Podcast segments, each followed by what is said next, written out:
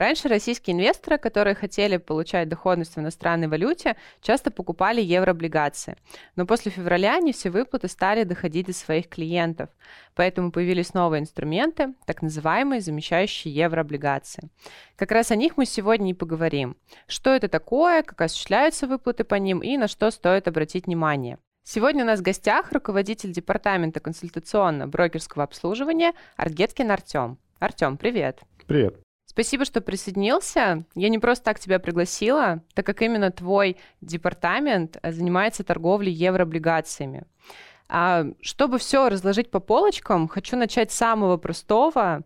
А, давай напомним нашим слушателям, что такое вообще еврооблигации. Спасибо за приглашение. А, если действительно начинать с самого простого, то еврооблигации или евробонд, э, такое название тоже очень часто встречается, это долг э, эмитента, который она выпускает за пределами э, страны своего существования. То есть это тот долг, который выпущен а, компаниями нашими или там Министерством финансов за пределами Российской Федерации. Он может быть номинирован как в иностранных валютах, основная масса была безусловно, в долларах, какой-то объем был номинирован в евро, а, встречались еще экзотические варианты в виде британских фунтов, швейцарских франков, э, что-то было в иенах в свое время и даже был в китайском юане. А также присутствуют евробанды, номинированные в рублях. Соответственно, по ним идут э, шли выплаты в нашей национальной валюте. Ну, то есть, по сути, это облигация, номинированная в другой валюте выпущенные за пределами Российской Федерации, но mm-hmm. могут быть номинированы в другой валюте, в том числе и в рублях тоже. Mm-hmm. А Кому доступны еврооблигации? Кто может их купить? Безусловно, они доступны в первую очередь иностранным инвесторам. Собственно, для этого э, компании привлекают долг за пределами своей страны. Это не только нас касается, это, в принципе, э, всех компаний-эмитентов э, по всему миру. А также, если говорить э, применительно к нам, они доступны для покупки квалифицированным инвесторам, э, которые работают внутри российского периметра, ну, или бы клиентам западных брокеров. Угу. А с каких э, сумм обычно заходят клиенты в еврооблигации? Какой, как они вообще номинированы? Ну, тут надо понимать, что есть такая вещь, как минимально торгую, э, торгуемый лот. А обычно это 200 тысяч э, единиц, ну, там 200 тысяч долларов, там 100 тысяч евро. То есть вот такой порядок цифр. Изначально все это было с больших сумм, но где-то лет, наверное, 10-15 назад произошла либерализация номиналов, и вот уже от 200 тысяч долларов вполне можно было покупать. То есть получается, что еврооблигация – это не дешевая покупка, и, соответственно, как бы клиенты рассматривали покупку данных евробандов, рассматривают состоятельные клиенты. Безусловно, э, при этом еще необходимо думать о диверсификации, то есть как бы купить э, на весь свой портфель э, одну бумагу, ну, не самая лучшая идея, поэтому действительно, если ты рассматриваешь вложения в евробанды, то твой портфель должен быть соответствующим. С февраля поменялась э, ситуация у нас вообще на фондовом рынке, и многие клиенты, да, как бы ранее закупались а, еврооблигациями, чтобы получать доход именно в валюте. С какими сложностями сейчас столкнулись клиенты, у которых а, в портфеле есть евробанды? Действительно, ты все правильно сказал. С февраля много что изменилось. Первое – это разрушился так называемый мост НРД Евроклир, а, из-за которого перестали обрабатываться разного рода инструкции там, по сделкам и перестали приходить выплаты по купонам и погашениям для тех инвесторов, которые э, держали и держат свои бумаги э, в НРД. Это первая сложность, с которой э, все, собственно, столкнулись. И это касается не только российских бумаг, это касается и иностранных бумаг.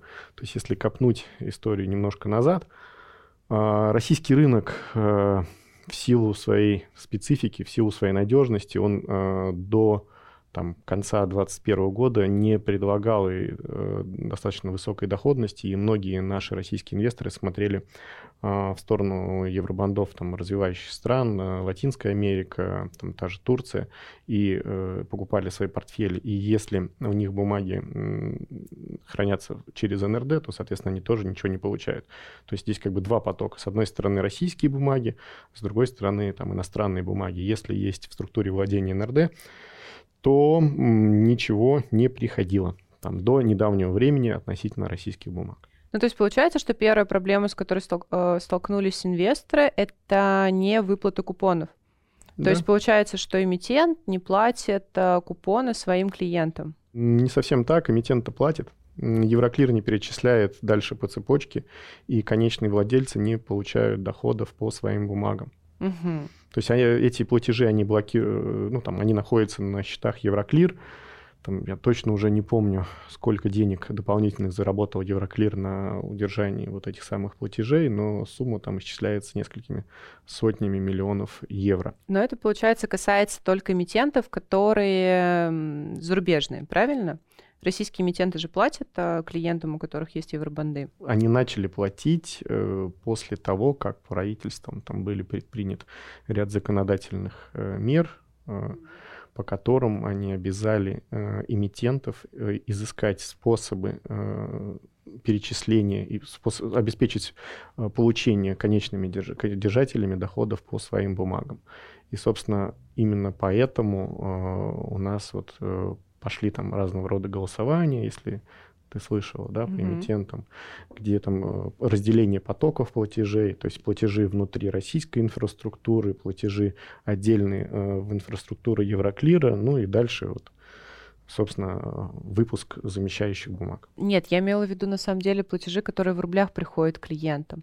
То есть, по сути, у них есть, например, долларовая бумага, но купон им приходит в рублях. Он стал приходить по причине того, что Э, провели голосование, э, держатели согласились получать, и отдельно идет поток платежей в российскую инфраструктуру, там, где присутствуют российские депозитарии. Ряд, ряд компаний платят по такой схеме, а параллельно отправляя э, оставшуюся часть платежей. Ну, то есть, вот представим ситуацию, вот эмитент, да, они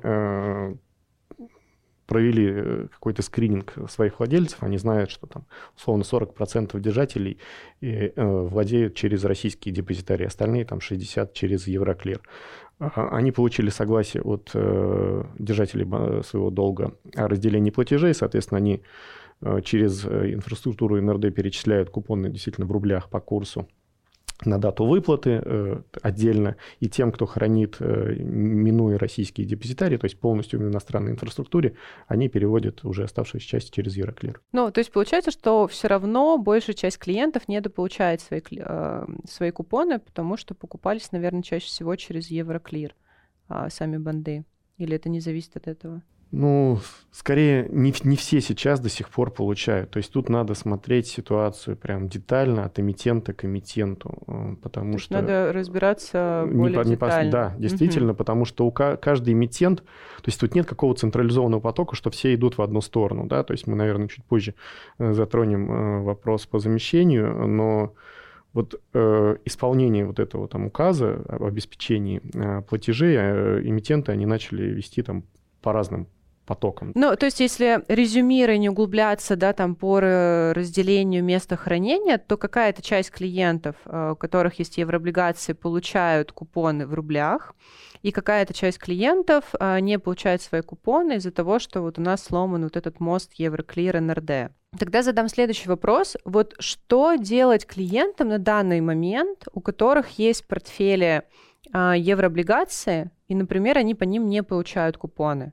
То есть какие вообще варианты есть э, по, да, там, возможно, какому-то возможности получения купонов или какой-то вариант, чтобы они ну, продолжили зарабатывать. Потому mm-hmm. что, по сути, деньги вложены, а, причем как бы в надежную бумагу, которая является еврооблигация, но, к сожалению, мы не видим никакого финансового результата.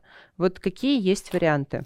Все зависит от того, э, какая это бумага, и где она хранится. То есть надо смотреть в первую очередь с этого. То есть если э, это российский эмитент, то с большей долей вероятности вопрос неполучения купонов э, и э, тела долга удастся решить.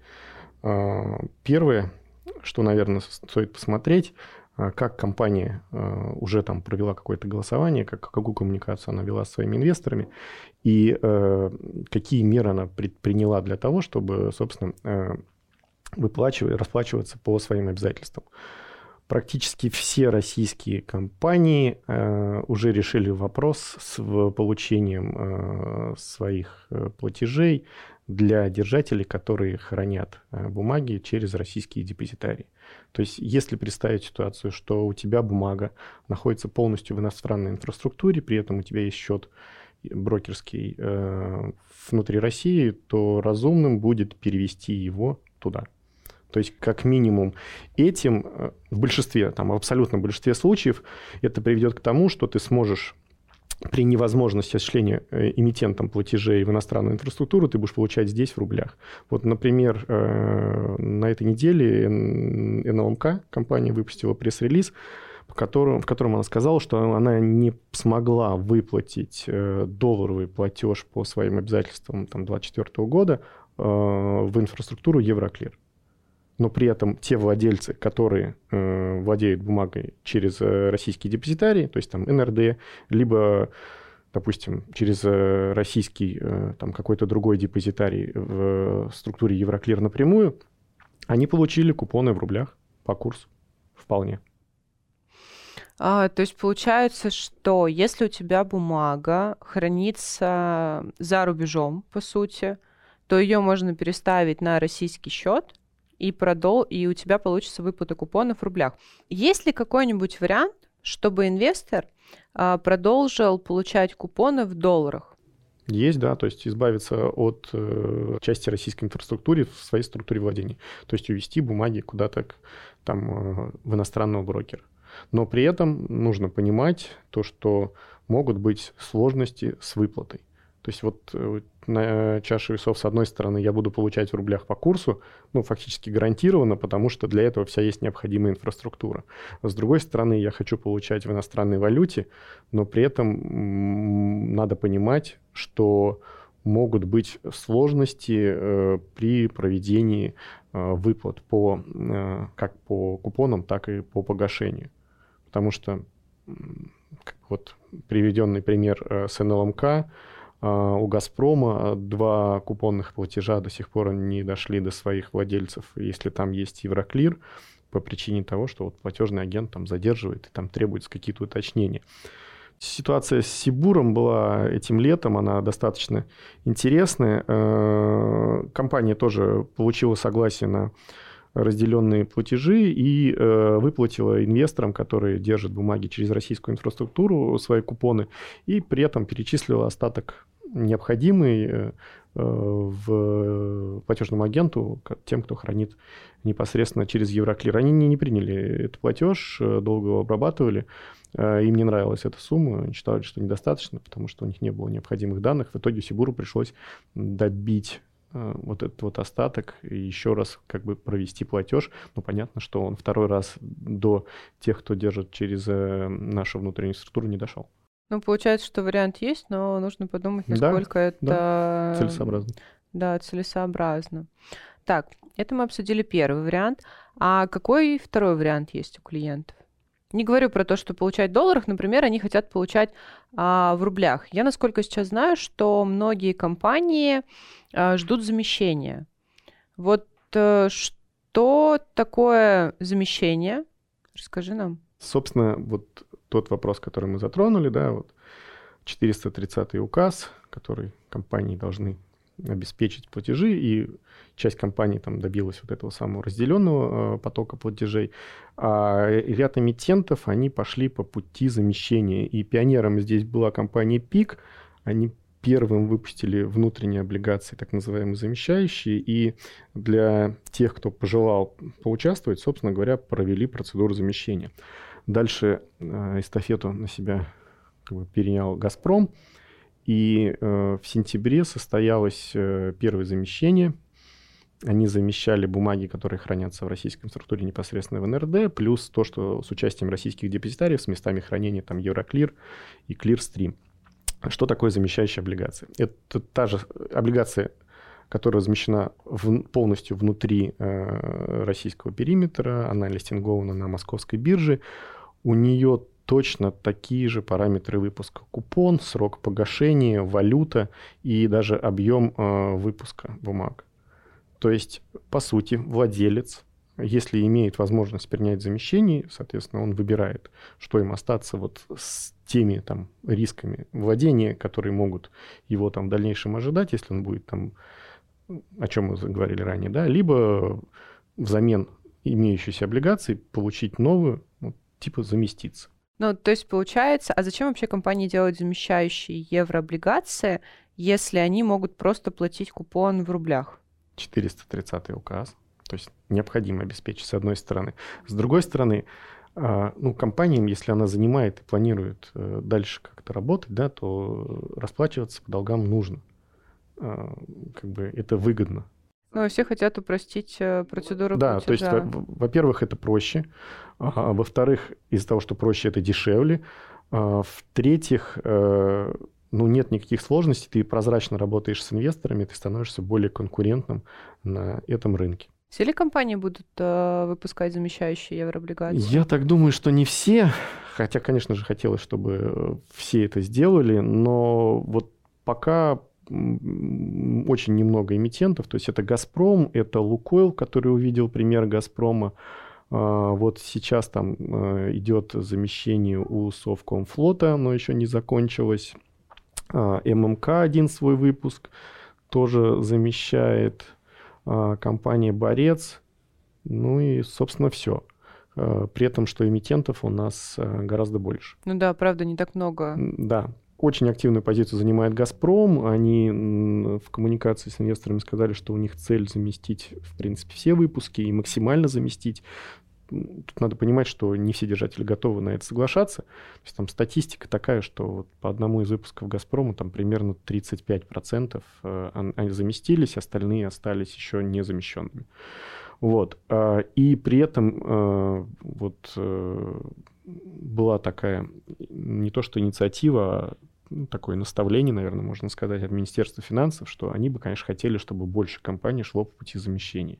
Потому что замещение это, ну, хорошо, вот, допустим, компания разделила там потоки платежей, ты как держатель ты получаешь, но по сути ты, ты вынужден сидеть в очень низколиквидном инструменте до погашения, то есть тогда ты получишь свои живые деньги. Если ты э, заместился и получил взамен вот эту новую облигацию, она-то уже активно торгуется, ты э, имеешь ну, фактически там стопроцентную ликвидность. Э, это увеличивает как бы и предложение на рынке с одной стороны, и с другой стороны вне, э, как бы вот тебе нужны деньги, ты пошла и, собственно говоря, реализовала эту облигацию, тебе не надо сидеть до погашения. А как происходит обмен еврооблигациями?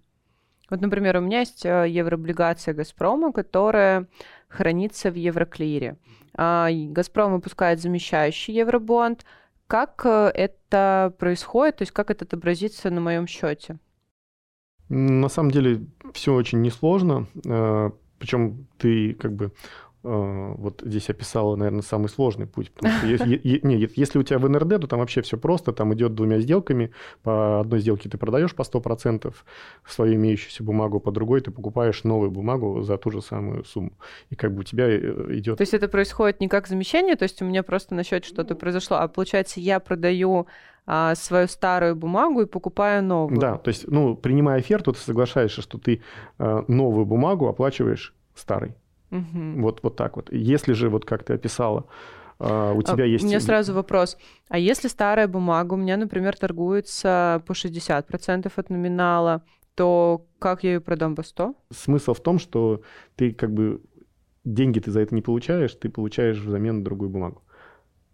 У тебя происходит просто напрямую оплата, э, бумага-бумага запрещена, то есть это все нормально. Ты, как угу. бы ты остаешься бумагой. И ты говоришь, 60% это э, внебиржевой рынок, да, он угу. не совсем там эффективный и так далее.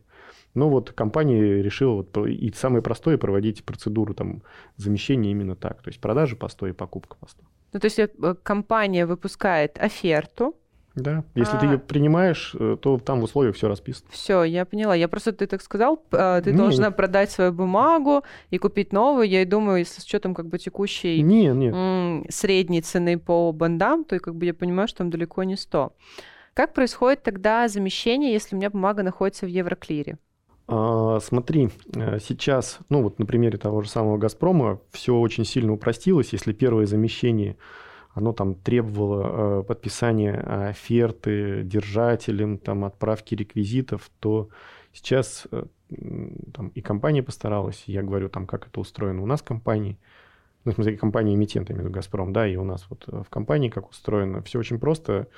А, если владелец хочет в этом деле поучаствовать, он просто подписывает депозитарное поручение на списание бумаг, и ему в ответ приходит новые замещенные. То есть сегодня вот ты, ты подписываешь, там в необходимый срок бумага списывается со счета, взамен тебе начисляется другая. И она уже торгуется, все, пожалуйста. Ну, я так понимаю, что брокер в любом случае помогает совсем. Сто процентов. То есть, ну, как бы у меня есть опыт, э, скажем так, с другой стороны, да, как клиента участия в этом деле, и я могу сказать, что все очень комфортно. Через БКС покупал? Конечно, конечно. Это важно. Так, хорошо. Это мы обсудили клиентов, а у которых уже были еврооблигации, и какие у них есть варианты по да, либо замещению, либо получению купонов э, да, там в долларах или в рублях. А, но, насколько я знаю, у меня сейчас многие клиенты а, рассматривают покупку евробандов не после замещения, а до. А расскажи нам, в чем смысл покупать еврооблигацию, которая не платит купоны? Смысл как раз-таки поучаствовать в замещении, если оно будет, и э, получить э, прибыль на разнице цен. То есть э, ситуация сложилась таким образом, что цены э, небиржевые бумагами, которые хранятся в Евроклире, они как бы они существенно отличаются от тех, что внутри России, отличаются они в меньшую сторону по вполне понятным причинам. То есть изначально это было вызвано тем, что иностранные инвесторы просто не хотели или не могли держать э, российские бумаги, и они их продавали там с дисконтом, а особенно в тот период, когда покупателей было не так много. Это сейчас уже там мы видим э, существенный рост э, цен на, там, на практически на все. А, что а, выпущено а, ну, в виде еврооблигаций.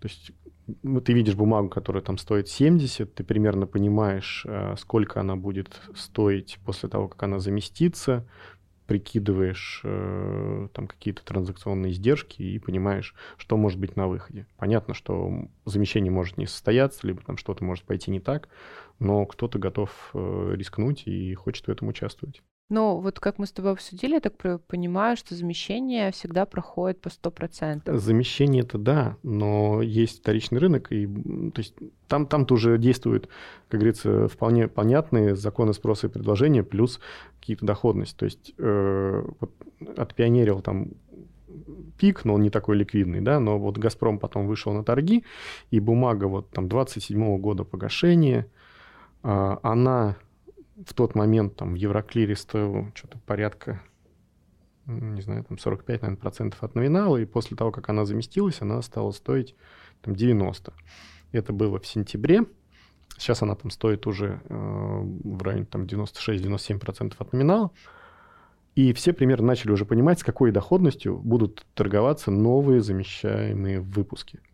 И исходя из этого можно прикидывать цену, по которой что-то будет. Там вот 34-й «Газпром», он вышел с ценой 100, сейчас он торгуется уже там выше 108% от номинала, а до замещения он там его покупали мы в том числе своим клиентам там, 55% номинал. Купить по 55, чтобы продать по 100? Да, такие примеры были, к сожалению. В 2022 году такое бывает? Да, да, да. Э, таких примеров было много. Вот, э, к сожалению, э, как говорится, не мы одни такие умные. Многие поняли, что эта тема работает. Причем вот после первого замещения, которое ставилось у «Газпрома», еще как-то не было особой реакции. Мы так еще ходили, ну какая-то ну, явная ну, несправедливость, быть... она должна быть устранена. Вот вот после второго уже начался такой бурный рост. Кто-то это связывает с тем, что пришел один крупный участник и много чего скупил. Ну, не будем спекулировать на эту тему. А, но в целом, да, сейчас мы видим, что вот эта вот премия, которую ты можешь заработать, она существенно сократилась. То есть если раньше там на первых это там 50-70% можно было заработать, потом уже считалось, что 30 это круто. Сейчас, если ты там 15 имеешь на выходе, в абсолюте, то это уже может быть очень хорошая сделка. Но риски при этом все равно есть.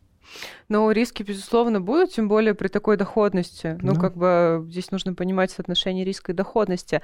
Но история интересная. То есть, получается, ты за доллары а, покупаешь еврооблигацию с местом хранения в Евроклире, а, держишь какое-то определенное время, потом происходит замещение, бумага переставляется э, на российский контур, э, у нее сохраняются все параметры по сроку, ставке, валюте, а, не валюта, получается, что это будет рублевая бумага? Она номинирована в той же валюте, в которой была изначально, э, но выплаты, что по купону, что по телу, они будут идти, соответственно, по, в рублях по курсу.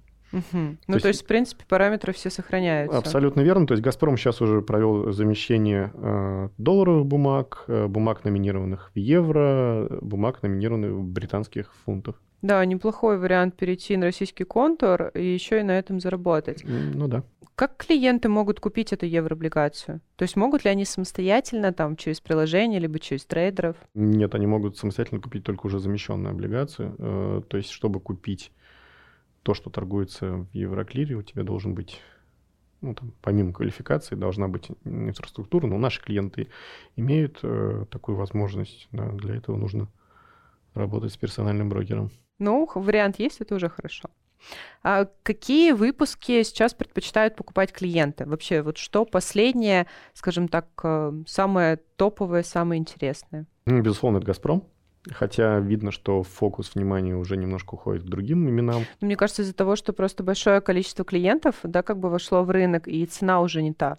Ты вот первоначально сказал, что была цена 45, а потом вы 3-4 «Газпром» покупали уже по 56%, то есть уже ну разница да, ощутима. А сейчас, сейчас э, там вот то, что не заместилось из этого 3-4, он уже стоит чуть больше 80.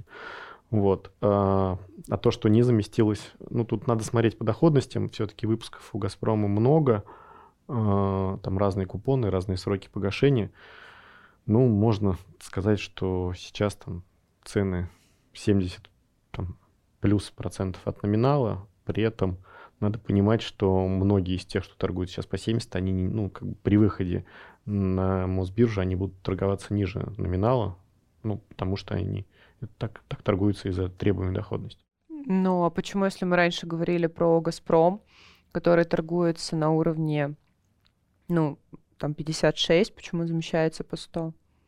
А здесь так оно не работает. Это пришел, да, пришел спрос. То есть люди поняли, ну, не только ну, люди, там, фонды поняли, что механизм замещения а, заработал, и м, за этим кроется там потенциально большая прибыль. Почему бы и не поучаствовать в этом? И если еще летом, скорее, это был рынок покупателей, когда можно было купить практически любой актив там, с очень большим дисконтом, то э, осень, особенно и вторая половина, это рынок продавцов, э, где продавцы чуть ли не устраивают аукционы для желающих купить. Э, предложений не так много, поэтому цены поднимаются, да. То есть, ну и вот э, отвечая на твой вопрос, то есть «Газпром» уже, скажем так, не основной фаворит. Понятно, что у него там все ждут замещения. На остальные имена пока только есть там определенная надежда, что там вот кто-то говорил, что там РЖД может начать э, процедуру замещения в следующем году.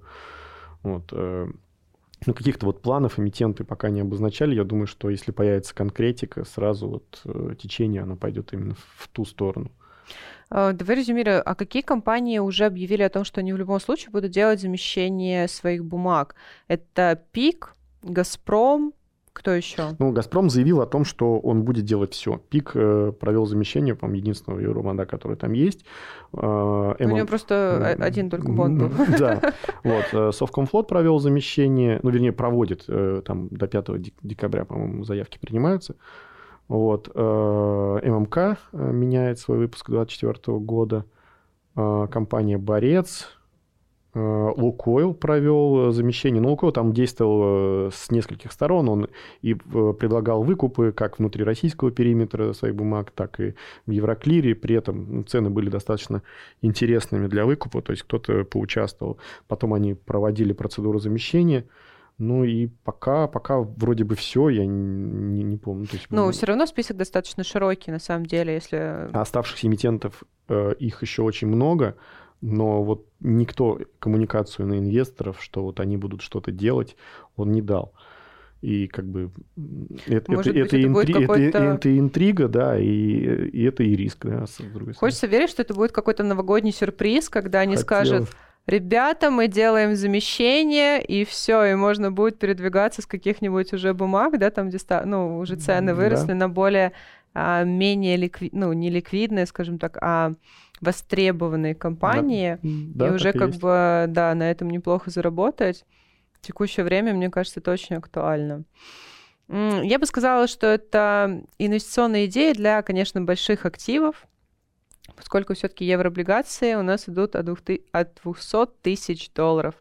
Да, доступно не каждому, но как бы если у меня появятся клиенты или наши слушатели захотят получить какую-либо консультацию, я обязательно их направлю к тебе, вот, чтобы ты ответила на все их вопросы. Спасибо, Артем, что сегодня был с нами. Спасибо нашим слушателям, что остаетесь с нами. А, инвестируйте с умом и, конечно, слушайте брокера. Всем до новых встреч! Лер, спасибо за приглашение. Спасибо слушателям. Всем пока. Материалы, представленные в данном выпуске, не являются индивидуальной инвестиционной рекомендацией. Финансовые инструменты либо операции, упомянутые в данном материале, могут не подходить вам, не соответствовать вашему инвестиционному профилю. ООО компания БКС не несет ответственности за возможные убытки инвестора в случае совершения операций либо инвестирования в финансовые инструменты, упомянутые в данном материале. Акции, облигации, деньги, купоны. Слушай брокера.